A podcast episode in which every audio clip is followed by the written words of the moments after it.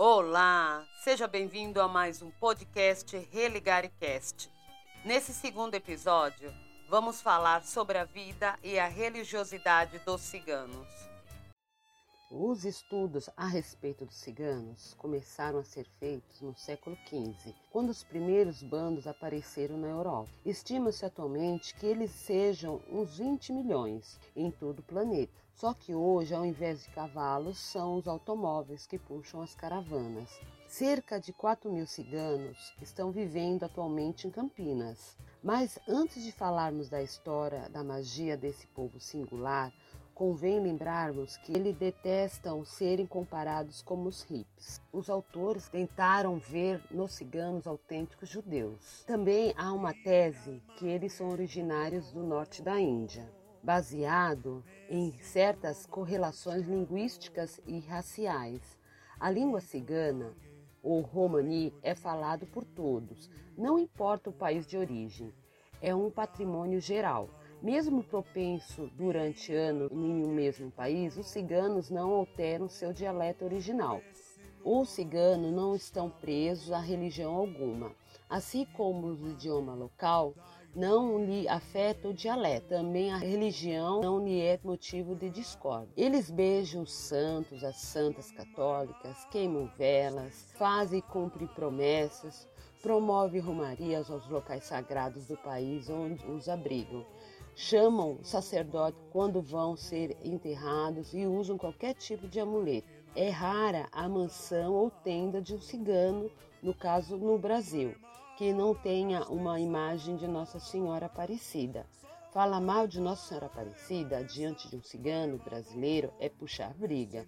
Comentam piscando os olhos com ironia. A saída de um dos muitos acampamentos de Campinas, na despedida, uma velha cigana de origem grega grita: A que desvleza, Deus lhe proteja. Veneram anjos e demônios, praticam cerimônias contra vampirismo, leem a mão, adivinham o futuro no pó do café.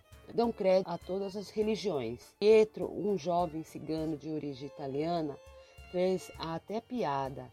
Quer saber de uma coisa? Estou sabendo de cigana que até frequenta terreiro de Umbanda. Atualmente, Campinas é a cidade brasileira com maior número de ciganos, com cerca de 400 famílias. As festas de casamento costumam durar até cinco dias e são verdadeiras atrações na cidade. Perguntar a origem da fortuna desses milionários ciganos brasileiros é receber como resposta: cigano faz muita coisa, muitas coisas mesmo mas a verdade é que atuam mais no mercado de automóveis, compra e venda e de ferramentas em geral, e trabalhos em cobre, além de mercados imobiliários, onde dominam vastas áreas, pelo menos em Campinas. No Brasil, ciganos não admitem mais chefes, reis ou líderes. Hoje em dia, o chefe do cigano é aquele que manda na sua família. Os tempos das caravanas já ficaram para trás. Os gitanólogos modernos afirmam que esses são os três principais tribos que ainda preservam a alma e a tradição cigana. Em Campinas, os ciganos milionários, alguns até bilionários, ou remediados, são hoje tentados abandonar a vida nômade e adaptar à sedentária. Mas, mesmo assim, viajam sempre, de um estado ao outro, percorrendo a América do Sul.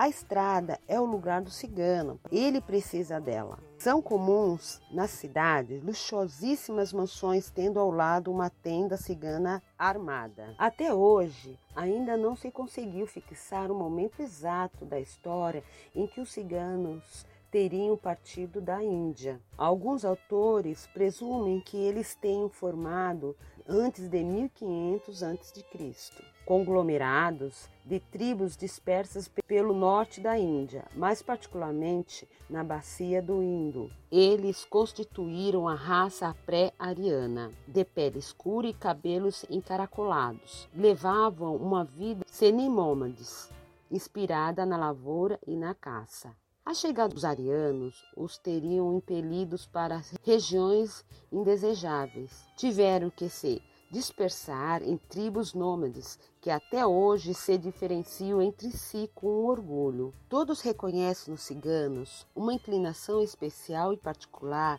para as artes da dança, da escultura e principalmente para o manejo de instrumentos de corda em geral, onde se encontram verdadeiros virtuosos. A influência dos ciganos na música popular e erudita é notória e já foi muito motivo de inúmeros estudos. O cacu, seja ele cigano ou gádio, é conhecido por trazer certos estigmas no corpo. É o homem marcado, como dizem, esses estigmas são sempre de heranças paternas. Na tradição cigana, isto é visto como um bom sinal. A partir daquele momento, o futuro cacu já passa a receber um imposto, uma ajuda de custo que seu pai reconhece entre os membros da tribo. Na tradição cigana, o ser humano é constituído de três partes. Um é corpo que apodrece, um espírito que permanece e um corpo intermediário imaterial que liga um ao outro. Dizem que equivale à auréola que rodeia a cabeça dos homens santos e que as fotos de efeito Lilian já captaram. Só um cacu pode ver a auréola do outro. Em 1500 foi criada uma lei chamada Dieta de Augusta. Essa lei proibia a passagem de ciganos pelos territórios alemães. Essa lei proibia a passagem dos ciganos pelos territórios alemães. Em 1492, Fernando da Naragua determinou o extermínio de mouros, judeus e ciganos.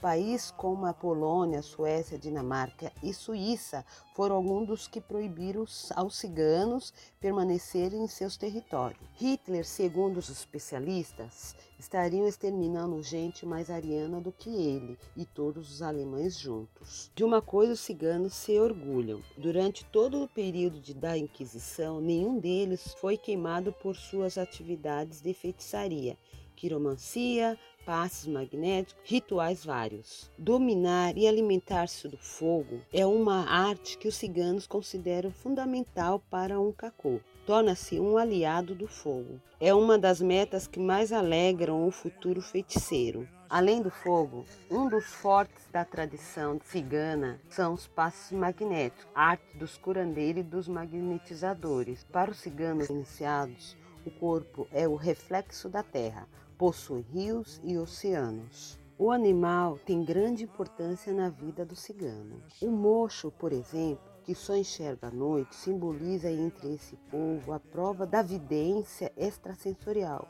assim como o morcego é um admirado por eles. Assim como o morcego é muito admirado por eles. Porém, os três animais que os ciganos mais procuram observar são os seguintes: o lobo, entre todos, é este animal é que o cigano mais se identifica. É o principal companheiro na Europa Oriental. O cigano admira-lhe a resistência e o senso de honra. O lobo não comete crime entre congêneres, só mata para comer ou para eliminar o risco no amor, ou mata para eliminar um rival no amor. Cães, respeitados pela fidelidade a toda prova e por funcionarem como guardas das caravanas e tendas, noite e dia. Por último, uma surpresa: os ciganos abominam as pombas, tendo-lhe todo o desprezo. Se para o cristianismo esse simboliza é a paz e o Espírito Santo, para os ciganos são a própria imagem da, do crime, do sangue, da loucura. Outro animal que desempenha papel importante no mundo dos ciganos é o galo. Assim, uma pata de frango colocada isoladamente num determinado lugar é um aviso de sinal de morte.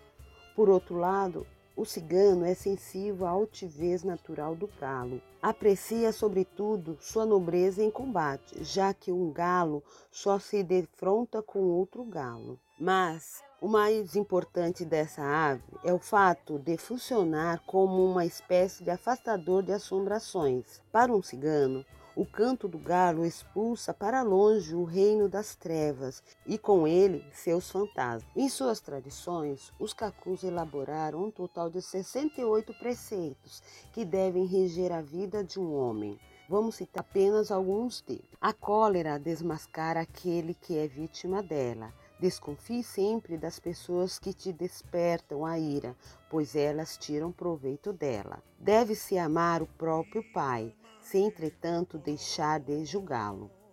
Não busque no álcool as coragens que só existem na tua imaginação. Evita que a covardia se podere de ti. Entre ti mesmo, sempre que um outro imita julgamento, decisiva para ti eram tratados pelos ciganos quase que exclusivamente à base de ervas ou passes magnéticos. Em Campinas, um cigano falou: Escute aqui, chegará o dia em que as religiões e as ciências modernas virão consultar a nós, ciganos, e também aos hindus. Escreva isso. Pode escrever.